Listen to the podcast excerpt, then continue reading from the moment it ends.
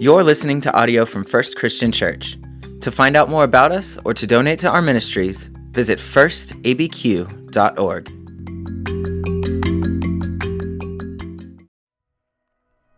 Would you remain standing for a reading of God's Word from Romans chapter 3, starting in verse 21?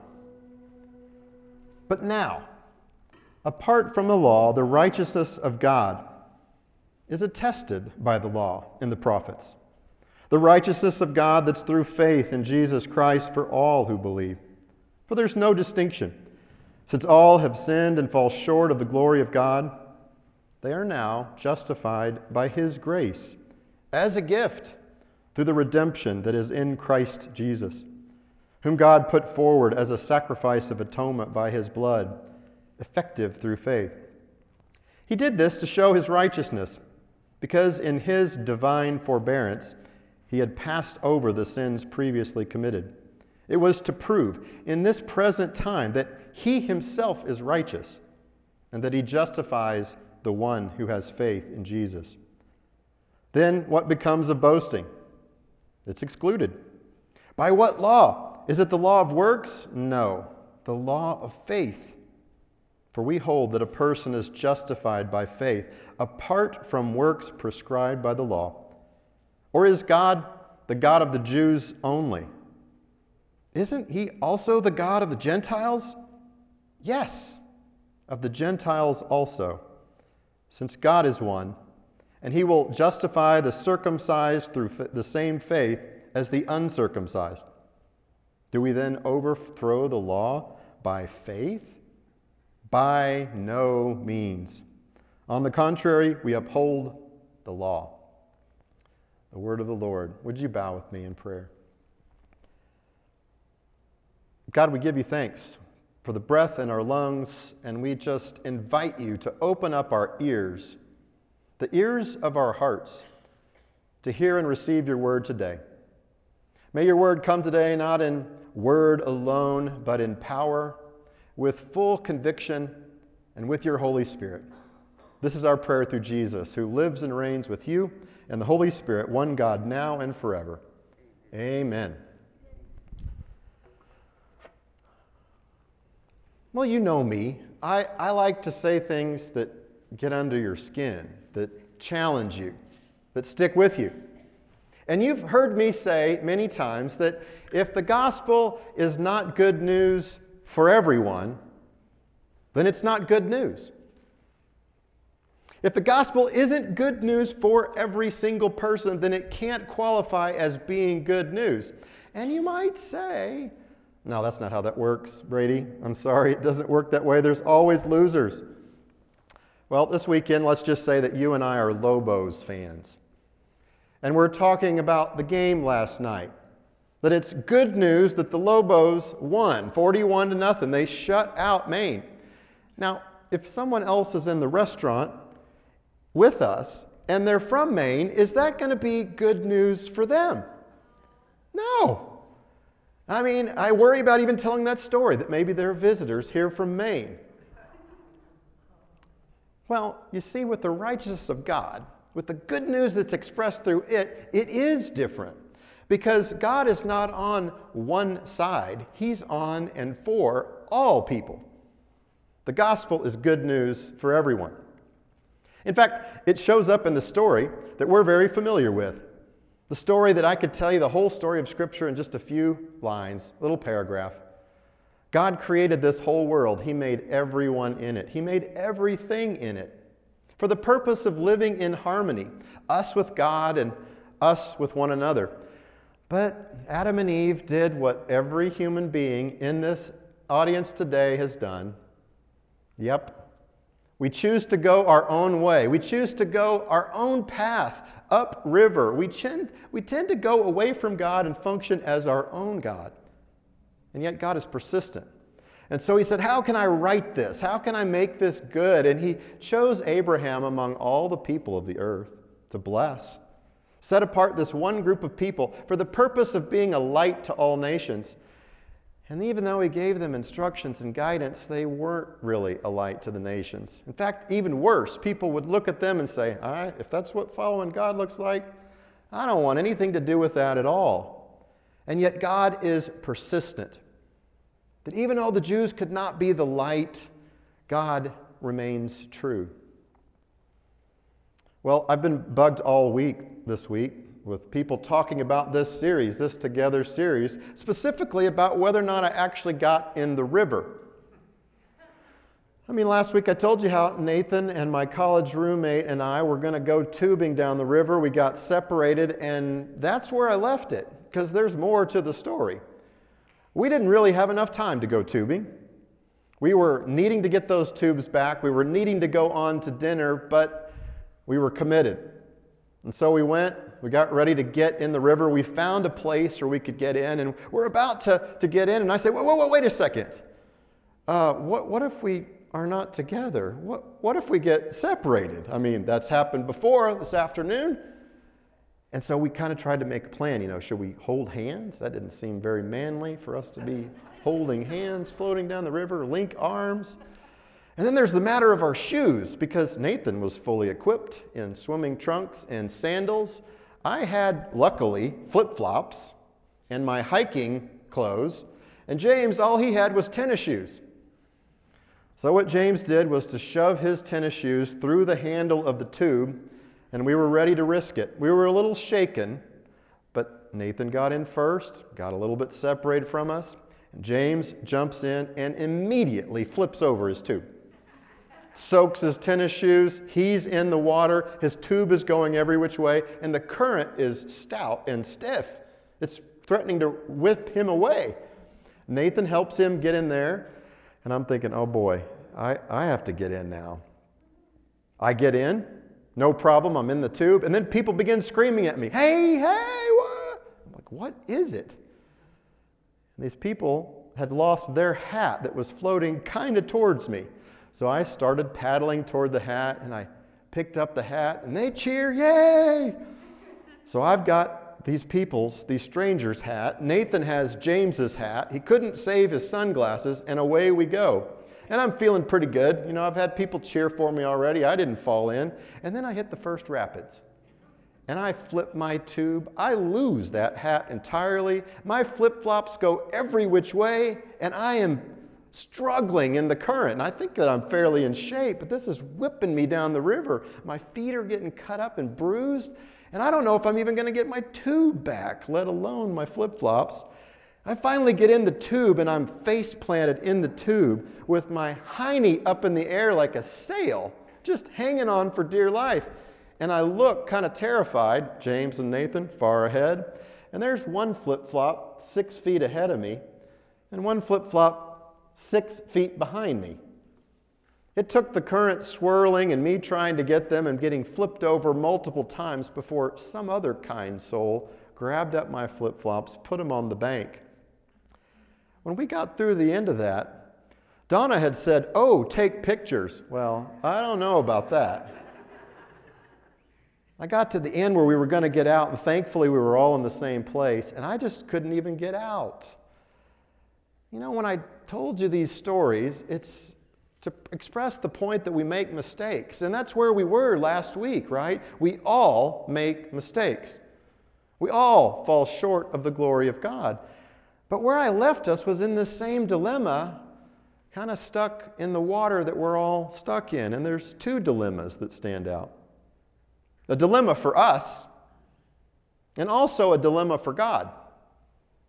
The dilemma for us is if, if we're sinners, if we can't justify ourselves by the things that we do, if we're unable to save ourselves, then how do we get to live in relationship with God? How do we get to have that kind of closeness and relationship? And then the dilemma for God is this that if He's just, if He's right, how is he going to invite sinners into his presence? Can he just wave a magic wand and dismiss it away? In his justice and in his righteousness, doesn't he have to do something? Does he dismiss all of these promises made to Abraham? Does he throw away the law? These are the dilemmas that are present. And I want to do this week, again, is to give you the point right up front. This is about the righteousness of God which is new. It builds upon what God has done in the past, it definitely includes it, but this is about the righteousness of God revealed through Jesus Christ. It's unclothed, uh, unveiled and unclothed and discovered by the faithfulness of Jesus Christ. And God has chosen to make right, to justify those who will have faith in the faithfulness of Jesus. Well, how in the world do we get there? Well, I'm going to invite you on a little journey with me. I'm going to be your guide. I've done the heavy lifting, and no, it's not a river, so you can trust me on this one. We're going to look at where Jesus shows up in this passage. There are three verses that I want us to look at verse 22, verse 24, and 26. Isn't that handy? They're all even. In each one of these places, this is where Jesus shows up. And in the first one, it's Jesus Christ, Jesus the Messiah. In the second one, it's Christ Jesus, the Messiah named Jesus. And then in the third one, it's just Jesus' given name in verse 26. Here at First Christian, we're followers of Jesus. That guides everything that we do. It is emblazoned upon our hearts. It's how we make it through life at work and with our family. Because by being with Jesus and doing what Jesus did, trying to say those things Jesus said, and to go where Jesus leads, that's what makes us survivors. And so it's good for us to take a look at these verses and to see where Jesus shows up. All right, are you ready? Verse one, verse 22. I want you to look in your, in your Bible and see whether or not your translation says faith in Jesus or faith of Jesus. And you might have to get your readers out because sometimes it's in a footnote, but faith in Jesus or faith of? What do some of your translations say? Faith in. Most of them are going to say faith in Jesus.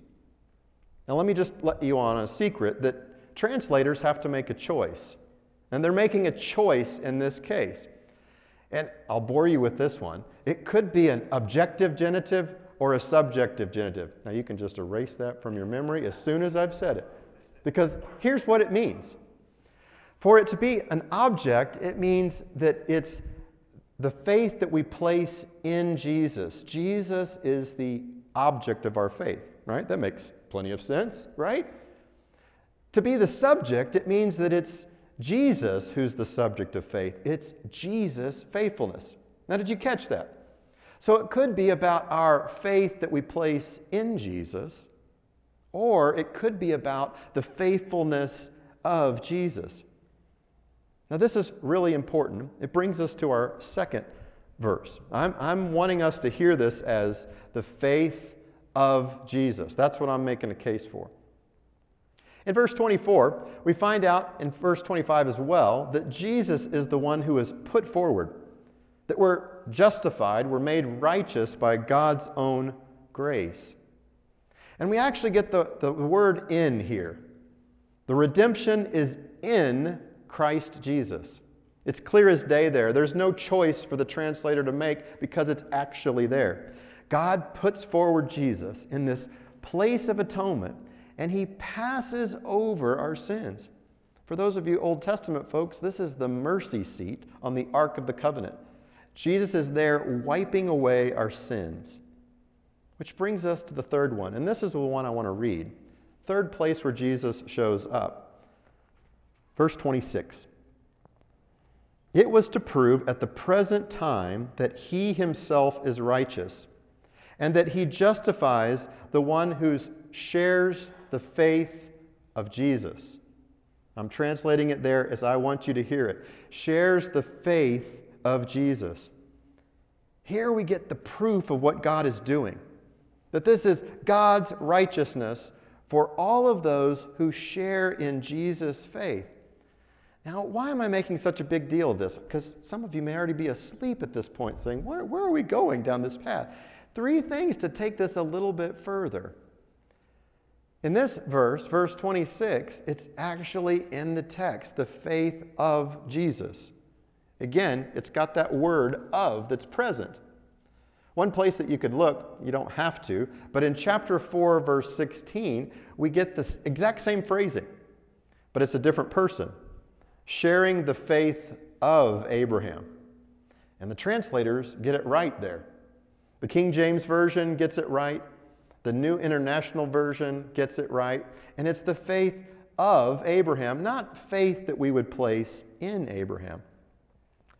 Now, these translators, they make all kinds of choices, and some of the newer translations help you see this more clearly. Second thing, I want you to go back. This is me proving my point just a little bit further. If you go back to verse 22 and you look again at what Paul writes the righteousness of God through the faith of Jesus Christ for all who believe. If you read it as the faith of Christ, it makes sense. If you read it faith in Christ, it gets to be redundant. Faith in Christ for all who have faith. It's kind of saying it the same way. The words faith and the words belief are the same. The final thing that I'll say is chapter 1, verse 17, a verse that I get to mention almost every week. This very key theme verse, 16 and 17 of chapter 1. Paul says that we are accessing the righteousness of God through faith for faith for all who will live by faith. And if you're like me, you're scratching your head. That's a whole lot of faiths. What do we do with that? Through faith and for faith? It makes sense if you hear through the faith of Jesus, the faithfulness of Jesus, for all of us who have faith in Jesus. Now, you will be delighted to know that it doesn't make any difference which way you go on this. In fact, I'll, I'll lay out a little commercial here. Good Christians disagree about things. Translators disagree about things. In fact, sometimes you might find Christians who don't want to disagree upon everything, but they can't stand to be in the same room with anybody that disagrees with them. That's not reality. Good Christians see things differently from one another. And the good news is you don't have to uh, care about the of or the in in this case because the point is the same. What's new, what's insightful, is that Paul says we all can access God through faith. I simply think it makes it stronger if we're putting our faith in the faithfulness of Jesus Christ. Because if I'm trusting my own faith, I tend to fall short. I mean, I'm someone who's spent my entire life devoted to faith, training myself in faith, growing up as a preacher's kid, and yet I still wouldn't want to stand only on my faith. Non Christians that are hearing my voice today might say, Well, I don't fit with this. I got lost way back when you said objective and subjective.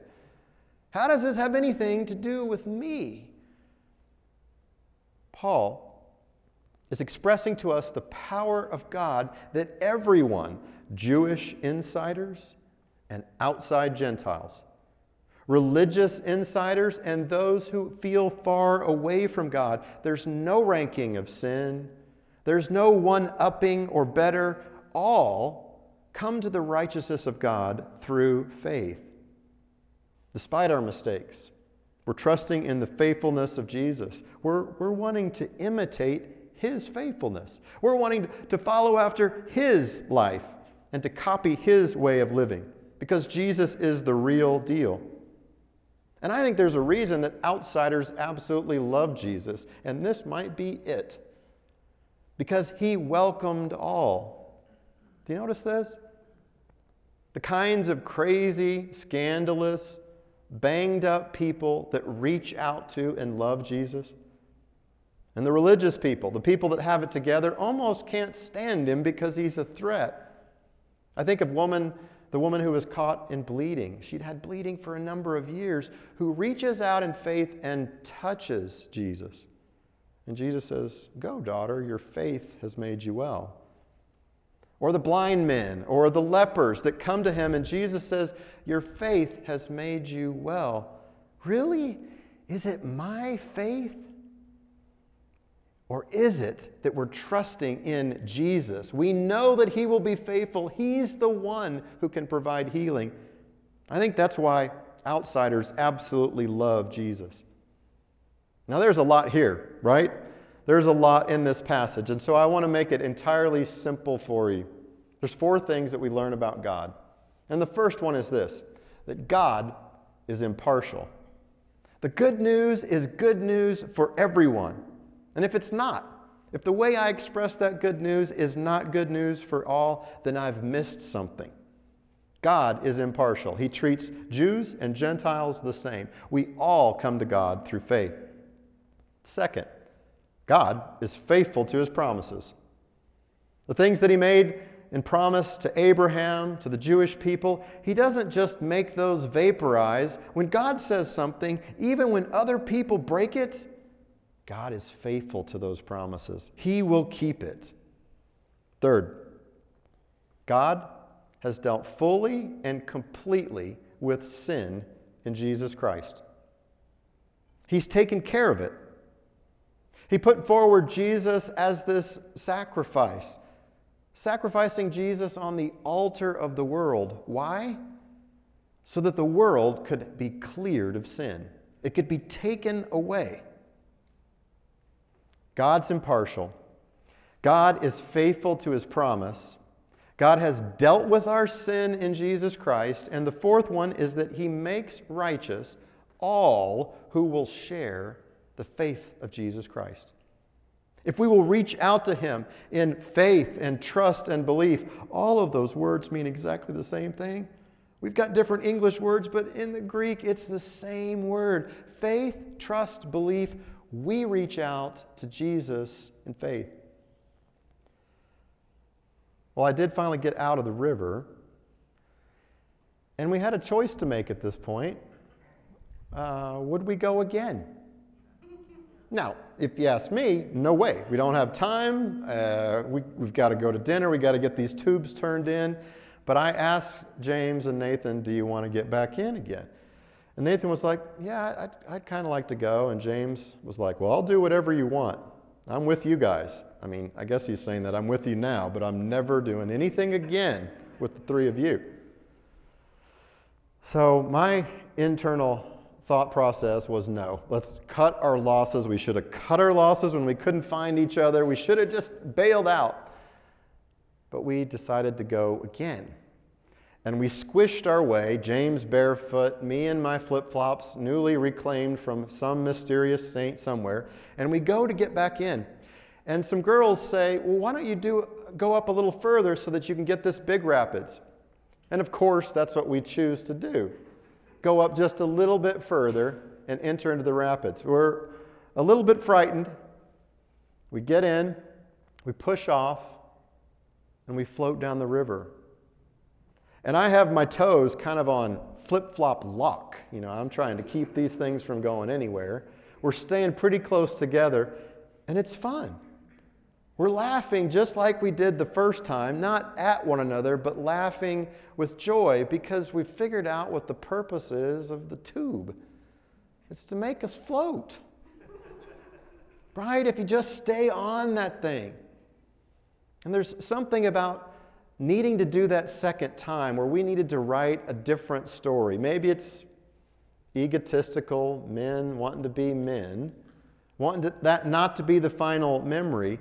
But I'd like to think that it's about writing a different story, of really learning what trust is, where in so many times in our life we're fighting against the current. We're trying to go our own way, trying to do things our way and walk up current, trying to stand on rocks that cut our feet, and not just trusting in our, not in our own works and the things that we've done, but trusting in the faithfulness of God.